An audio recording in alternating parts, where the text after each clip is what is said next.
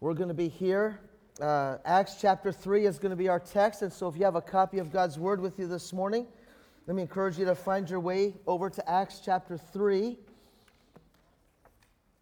Acts chapter 3, as we look into the scriptures today, we're going to be uh, continuing on on our journey through uh, the book of Acts today. Oh, what a Savior! Oh, what a Savior. We're given a picture here of what Jesus Christ can and does do in the lives of people who turn to Him. The news this week out of Wise County, just a few miles north of us, centered on, focused on that family in Wise County, young couple in their mid 20s raising their four children in dog kennels. Heartbreaking account of abuse. And I use that word heartbreaking because it seems by now that we hear these kinds of stories so often. It's just like it's, it's just like one after the other of these accounts that we hear that we almost become immune to such horrific accounts of abuse. What ought to arouse our anger now is met with maybe indifference. We've heard this so often. Psychologists have termed our condition now as compassion fatigue. And yet, the question that we need to consider today is Is there any hope? Will there ever be any end to this kind of sin and suffering in our world? What is the answer for our world?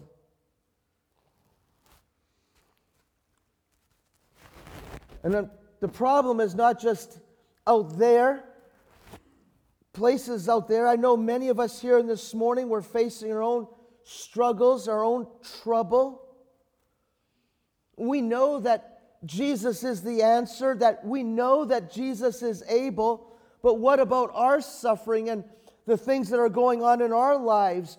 What about the places in our lives where we have eh, where the reality of living life in this fallen world has intersected us? Where we live, in our homes, with our families, in our community. And so we find ourselves asking the question who is the one who can deliver us from this kind of sin and suffering? Our text this morning is Acts chapter 3, the third chapter of Acts. And in this chapter, Acts chapter 3 and 4 really go together. We're going to just work through the third chapter of Acts today.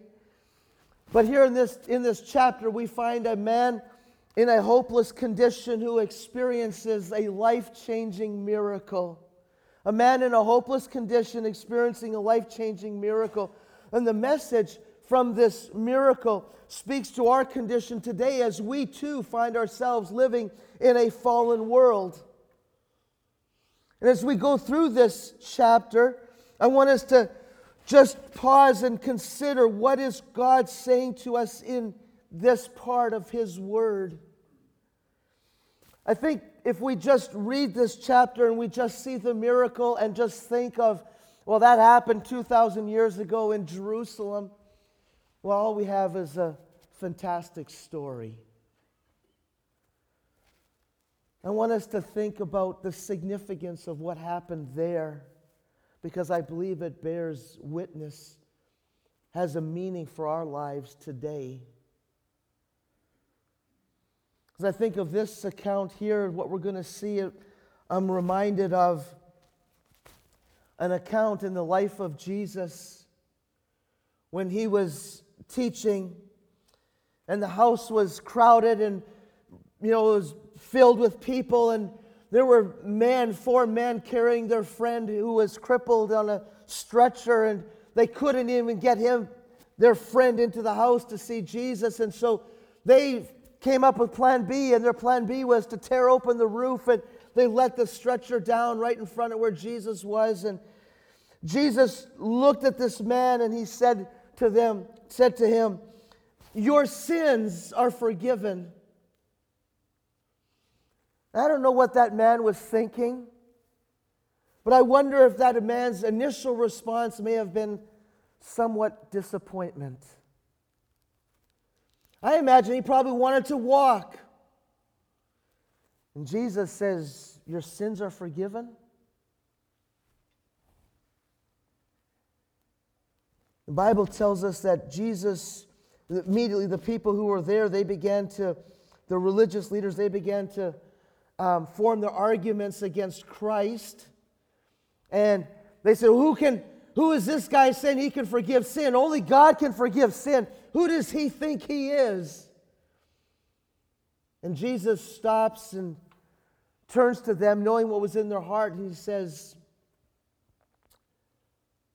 What's easier to say? Your sins are forgiven, or rise up and walk? And I imagine Jesus probably stopped there and just paused.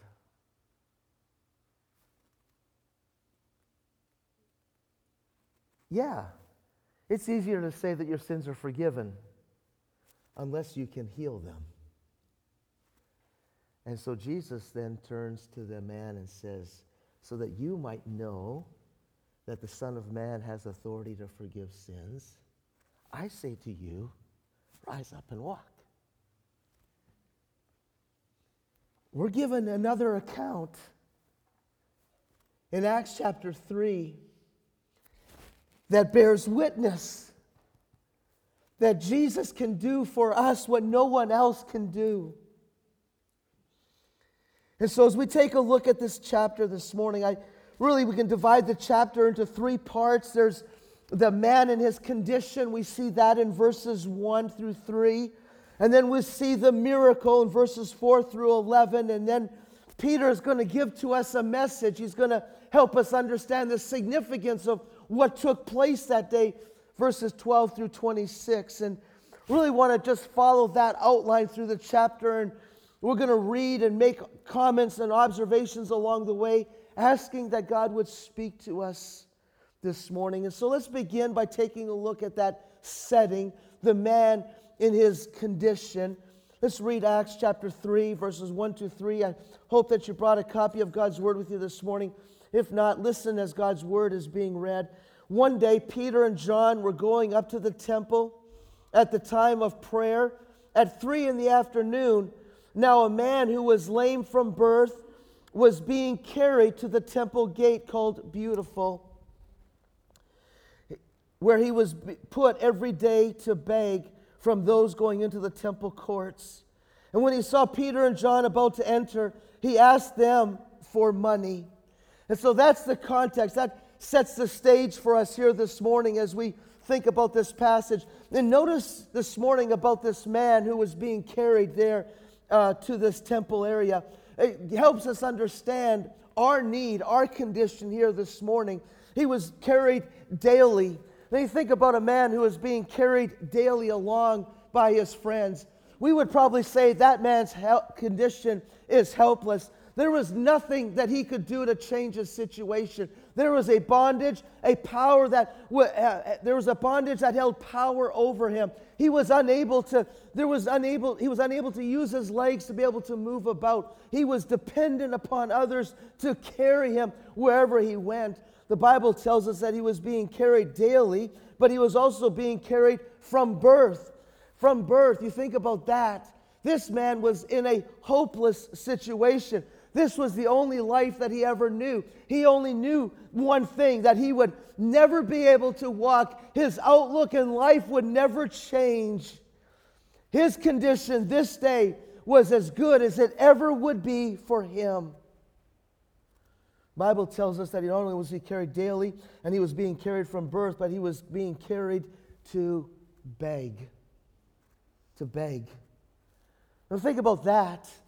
Not only was the man in a helpless and hopeless condition, but he was being humiliated, reduced to indignity, completely dependent upon the kindness of other people. And if we were to be honest this morning, how fickle is our kindness? I mean, on some days, we're generous and we're sharing with anyone and everyone, right? Most days, We'd just rather look away and keep on driving.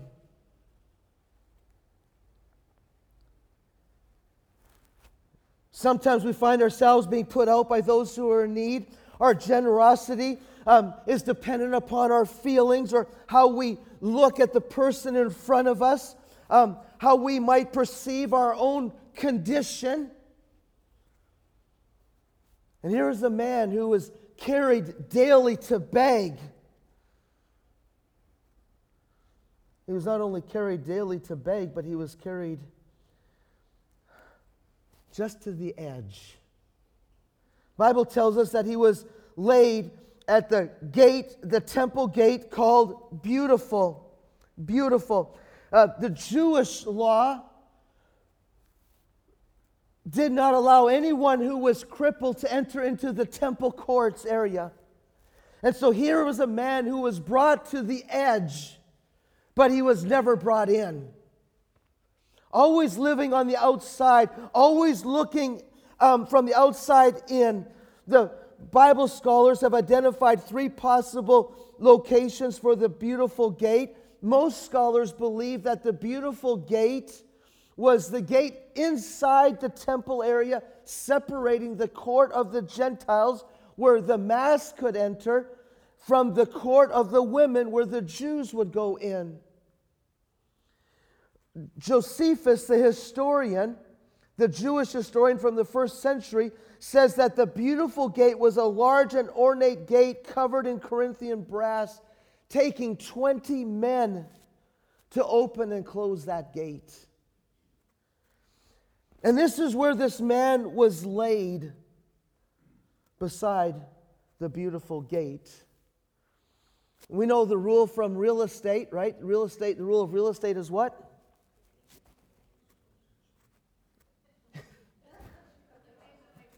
There you go. That's a little bit better. Two of you this time, added to the three from last time. The beautiful gate is a place of high traffic. I mean, it was the prime spot to be laid to beg. The Bible tells us that he was being carried there at um, three in the afternoon, the ninth hour. Uh, the, th- the, a time of the evening sacrifice. And so, as the day was coming to an end, there were men and women coming in and out of the temple courts uh, having offered their sacrifice or going to prepare their, offers, uh, their evening sacrifice. Judaism, one of the hallmarks of, the Judea, of Judaism is that um, an evidence of piety was demonstrated by compassion for the poor through giving. And so this man had the best spot. And he was going there to hopefully receive help from some people who uh, might be able to provide temporary help for him. And this week, as I was thinking about this man, I was thinking about us. Our infirmity may not be legs that don't work. Our infirmity may be things that are on the inside that are hidden.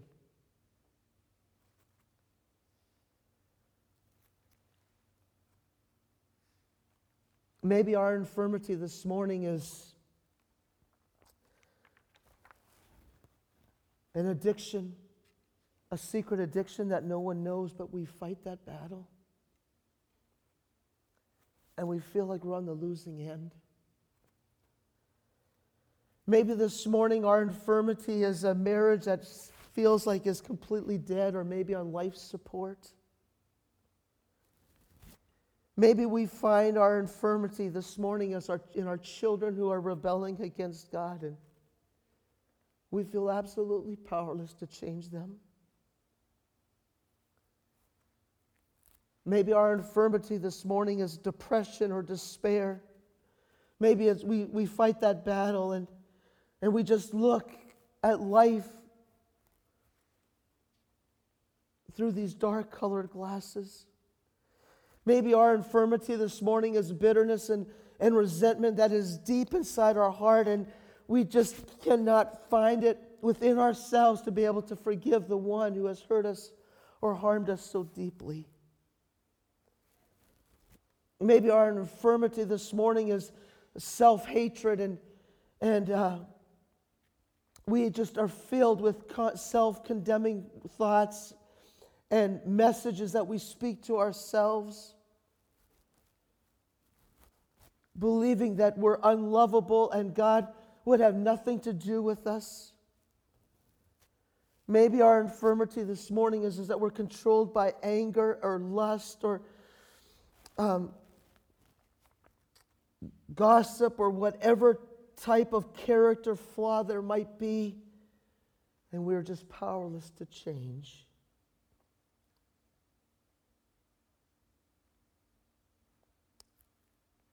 Unlike the man, we're not being carried by people, and nobody knows that which is going on inside of us, but our infirmity is just as real as this man who was carried daily from birth, laid at the beautiful gate to beg.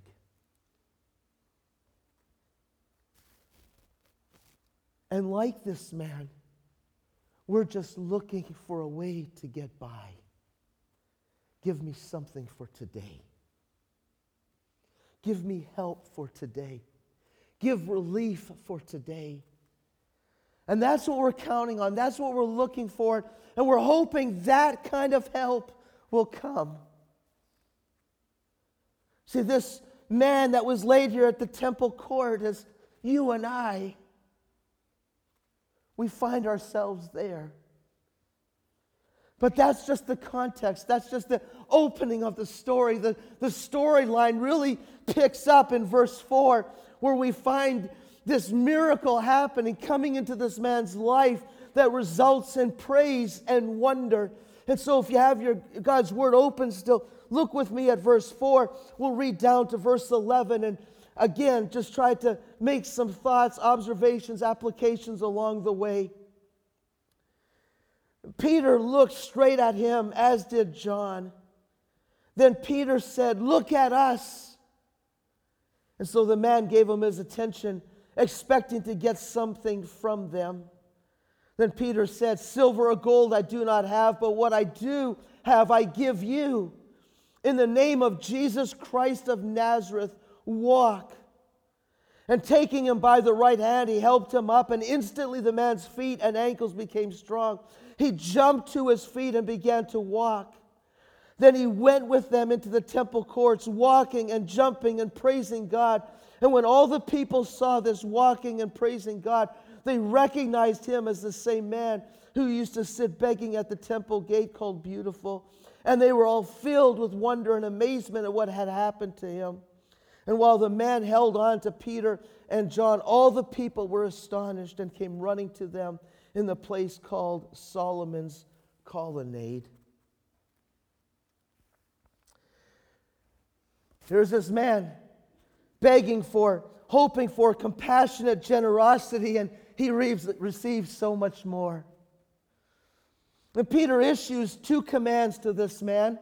The first command there is in, in uh, verse uh, 4. He says, Look at us.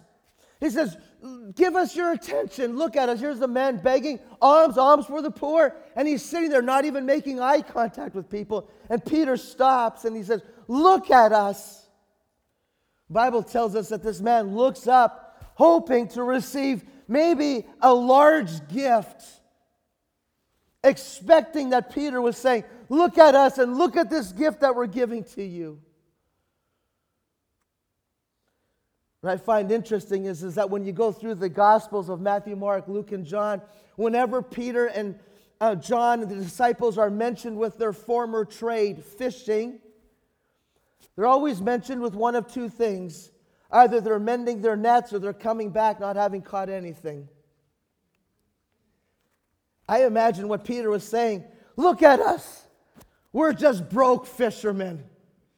We don't have anything. But what we do have, we give to you. And so we come to that second command there in verse 6. In the name of Jesus, walk. By the authority, by the power that is in the name of Jesus, walk. There's something significant about that phrase, the name of Jesus nine times in chapters 3 and 4. the name of Jesus is going to be referenced. That phrase, the name of Jesus, nine times. Two times in chapter 3. We're going to see it again in verse 16. Seven times in chapter 4. But that name, Peter's saying, in the power, in the authority of Jesus, rise up and walk. And what we need to understand here this morning is that there is something significant about this name, the name of Jesus, right? That name, that name represents power and authority. You know, my story, I'm a Canadian, and if I were to try to go to some uh, American government office, say in Dallas, and say, hey, I'm coming to you in the name of Kevin. I'm going to conduct business in the name of Kevin. They'd be calling security in a heartbeat. Maybe Vicky's putting them up to it, hoping they would call. I don't know, but that's another story. But anyways, they say, hey, we got a, a nutcase over here. Right? We got we need some help. This is what there's no power, authority in my name. I can't conduct business for the Canadian government.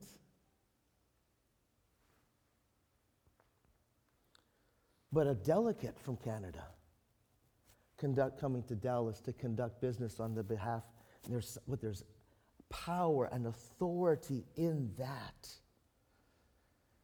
Matthew chapter 28. We know the last two verses of the Great Commission, but verse 18, Jesus says, um, I have been given, all, all authority in heaven and earth has been given to me. All authority, all power, all the right to rule has been given to me in heaven. There is no one higher than Jesus Christ, the Lord Jesus Christ. On earth, there's no opposition that can trump Jesus Christ. And we take a look at, at our world and we the news and our circumstances, our situations, and we think, man, there's all kinds of trouble going on. None that has authority greater than the name Jesus. And there's nothing and no one above him who is over him. And so Peter and John, they say, Listen to us in the name of Jesus Christ, walk.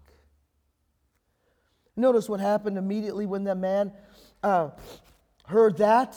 The Bible says that Peter and John, they took him by the hands, they helped him up, and immediately there was strength that flowed through his legs, and this man began to walk.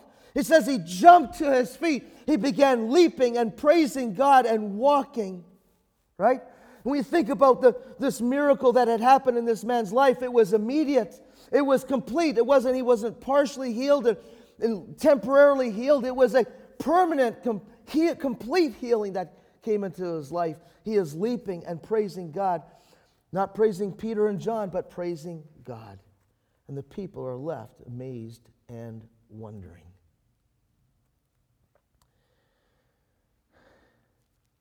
When we take a look at what God is doing, what the scripture here is reminding us is that God has, Jesus Christ has the power to heal and to transform lives at the places of our deepest infirmity.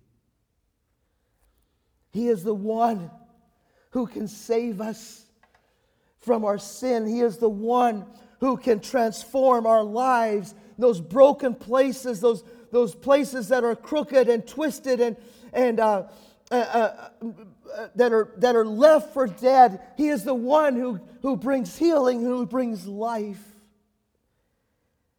That's what happened here in this story. And if we stop in verse 11, all we have is a story.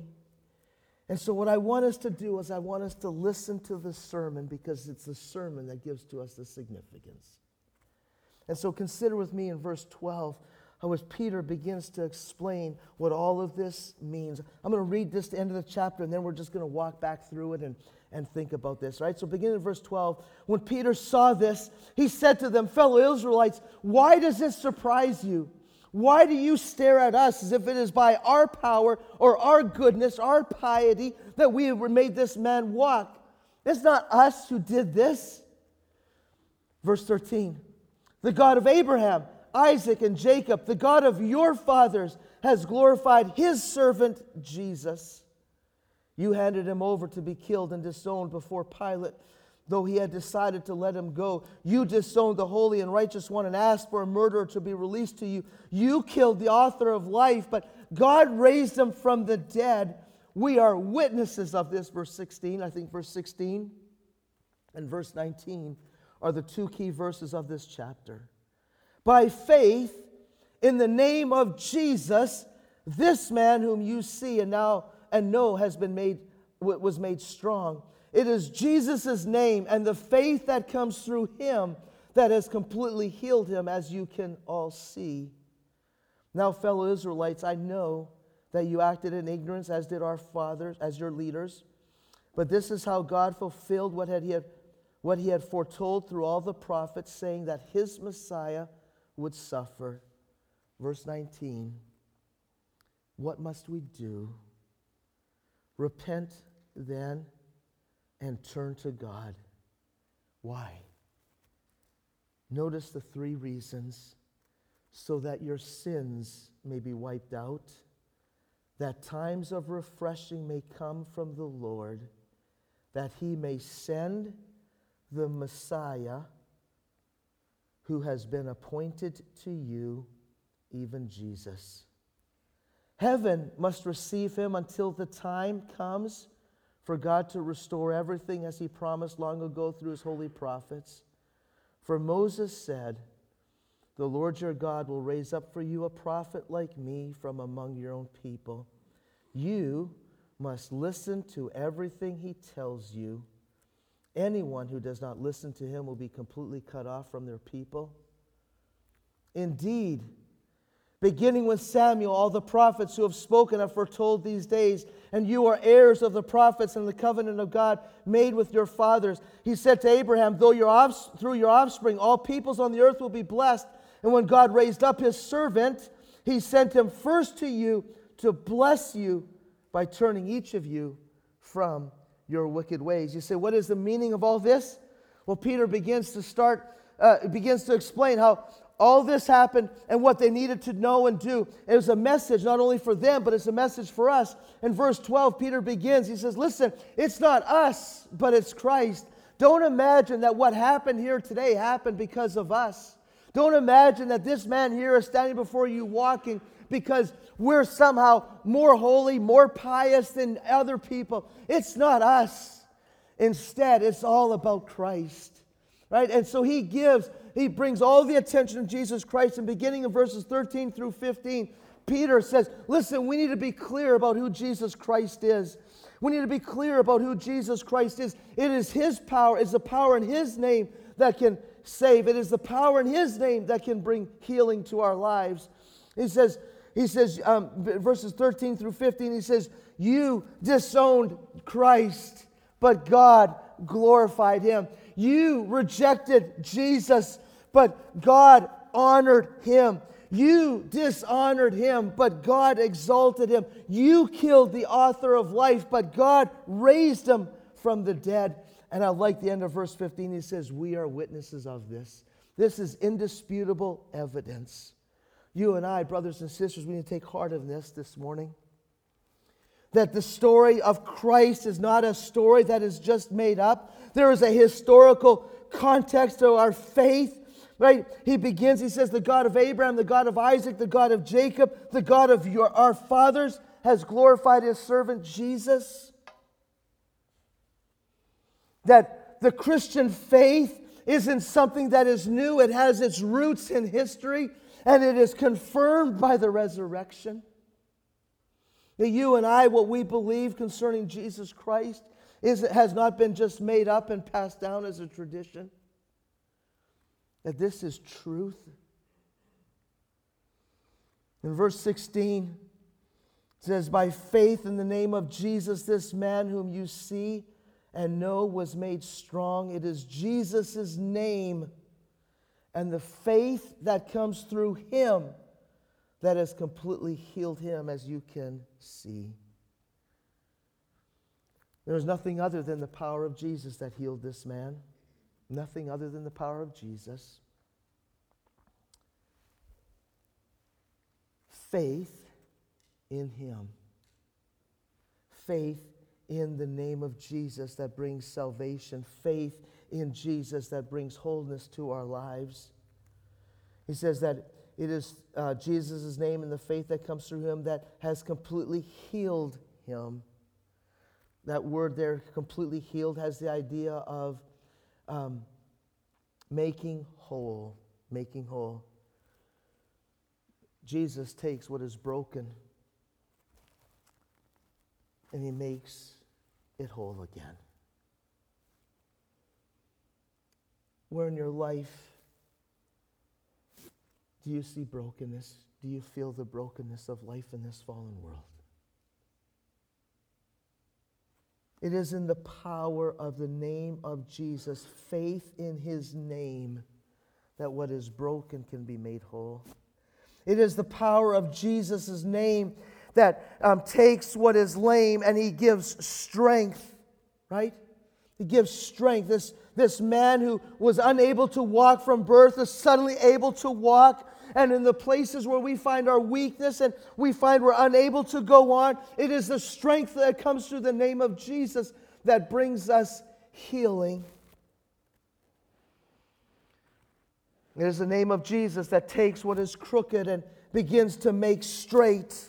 It is the name of Jesus that takes what is dead and he breathes new life. Uh, the prophet Ezekiel said that God will take uh, the heart of stone and give us a heart of flesh. Only Jesus can do that. And some of you here this morning, you're in need of healing. There's brokenness in your life, there's weakness, there's a crookedness, there's a deadness. And instead of just trying to get to that perfect spot, the beautiful gate, to have the best possible outcome, what you need to do this morning is you need to come to Jesus to find healing that is found in Him. Not only is there healing found in the name of Jesus, but there is hope found in the name of Jesus. Verses 19 and 20. Peter says, Repent then and turn to God. We're going to come back to that word repent in a moment so that your sins might be wiped out, that times of refreshing might come, and that he might send the Messiah who has been appointed for you, even Jesus. Heaven must receive him until the time comes for God to restore everything as he promised long ago through his holy prophets. That your sins might be wiped out, your sins might be blotted out the idea there is to obliterate any kind of evidence, right? We may think of, um, you know, a whiteboard up here with all the markings, all the evidence that would be listed against us. He says, repent and turn again to God so that your sins, so that the record of your life might be obliterated, might be erased. That's what Jesus can do. so that times of refreshing may come from the Lord. Times of refreshing. The ultimate fulfillment of that time of refreshing will be when Jesus Christ returns. But there's something beautiful, I think, about this phrase times of refreshing. That word for refreshing is found um, in the Old Testament, in Exodus, when God uh, put the plague of frogs on the land of Egypt. Remember that? Some of you, yes, no? And it says, when God lifted the plague of frogs, he gave people relief. That's the word so the times of relief might come to your life.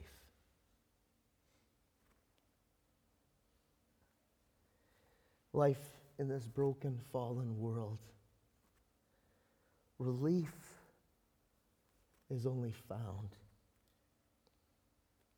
in the person of Jesus.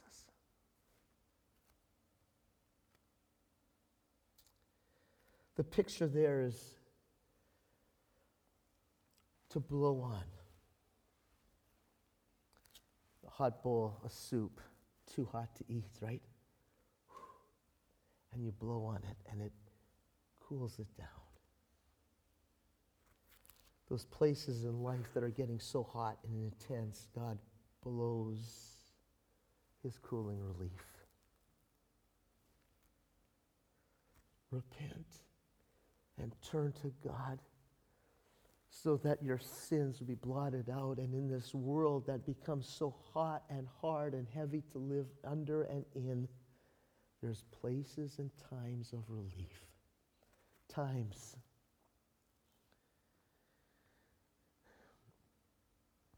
Not that we go through this life now without any trouble, but times of refreshing, relief in this world. I'm reminded of what Jesus said on the night that he was going to be arrested and later on crucified the next day. He told his, said to his disciples, he says, Take heart. In this world you will have trouble. You're not going to escape that. But I have overcome the world. Times of refreshing may come from the Lord. And that he might send the Messiah who has been appointed for you, even Jesus. Heaven must receive him until the time comes for God to restore everything as he promised long ago through the holy prophets. Right? This world, the brokenness of this world is, is everywhere, and we see that, and, and yet we're reminded that what is right now is not God's plan, nor is it God's end, right? There is a time coming when Jesus will return and God will restore everything to himself as he has promised through his prophets, right? Healing in the name of Jesus, hope in the name of Jesus. Peter reminds us that there is authority in the name of Jesus. That just reminds us that you and I, our response to this account, we cannot be indifferent to it. We can't just read this and just say, well, okay, well, nice story, but here's my life. I'm, we cannot remain indifferent to this. We can, nor can we be, be, remain belligerent against it. Belligerent. I'm going to do my own thing. I'm going to go my own way. I'm going to live my life, right? I, I know what God says, but that's a belligerent, that's self rule. We can't, there's authority that is found in the name of Jesus that we, we can't miss. Verse 19 Repent then and turn to God. Now, there is a double emphasis here. The word repent means to change your mind, it has the idea of, of changing directions in your life. So Peter is saying, repent. You need to stop where you're going, you need to turn around. And just to make the point even clearer and sharper, he uses a different word, but it says, turn to God, turn again to the Lord. There's no other way. We're going to see next week in chapter 4 that there's no other name under heaven by which we can be saved. We, there's no other way that we can go through this life except through the name of Jesus. And so, our response, because of this name, is that we must repent and turn again to God. Not only must we, this, this begins obviously at salvation, that we must repent and turn to God in order to be saved. And you and I, as the people of God who have, may have already turned to Him and have called upon Jesus Christ to be our Savior, you and I must live a life of repentance where we're turning from our sin, turning from ourselves, turning to God. There's authority in this name. Verse 22 and 23, Peter quotes uh, uh, Moses there in Deuteronomy chapter 18 that God would raise up a prophet like Moses from among his own people. Verse 22 You must listen to him. Verse 23 Anyone who does not listen to him will be completely cut off from his people, from their people. Not only must we repent, but you and I must listen to this one who is called Christ.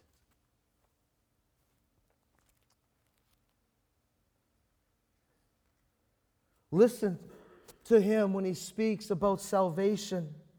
When he says, I am the way, the truth, and the life, no one comes to the Father by, except by me. Listen to him. Any other uh, path, any other attempt at reaching salvation except through Christ is no salvation.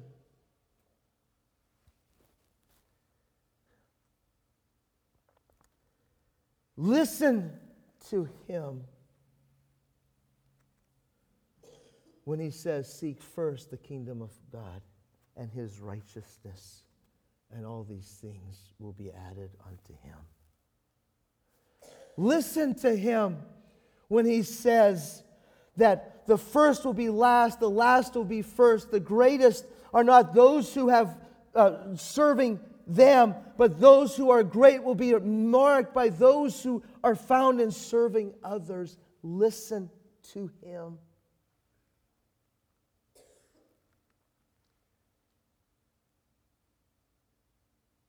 Anyone who does not listen to him will be completely cut off from their people. There's a warning here, and that warning is this that there's something far worse than going through life crippled. You and I, we can have all of our full use of all of our appendages. You and I can have all kinds of, enjoy all kinds of success in life. But if we do not listen to Him at the very core of our being, dealing with the issue of sin in our life, we'll be cut off from Him. Repent, turn to God, listen to Him. When God raised up his servant, verse 26, he sent him first to you to bless you by turning you from your wicked ways. Let's go, Lord, in prayer, and let's pray to him today. What is the Lord asking you to do? The message of Peter's, the, uh, the response, the called for response from Peter's message is direct and straightforward. You and I are to repent, turn to God, listen to his servant Jesus. What must you do? The end of the service, if you have any questions, I'll be here. You can, I would like to, I welcome the opportunity to visit with you and to talk with you, to pray with you over these things. Don't leave this morning without meeting with the Lord. Father, Thank you for your servant Jesus. Thank you that there is power in his name. Thank you that you are the one who gives faith to believe in his name, and that in his name there is healing and there is hope. And this morning we recognize that there is authority in his name. He is the one who rules over all. You have set him at your right hand this morning. You have placed him over everything for your church, your word says. And so today, we bow before you, asking for your grace to do what you've said in your word, that we would be marked by repentance, that we would be marked by listening to your servant, Jesus. For we ask this all through his name. Amen. Let's stand together as we sing our closing song of response.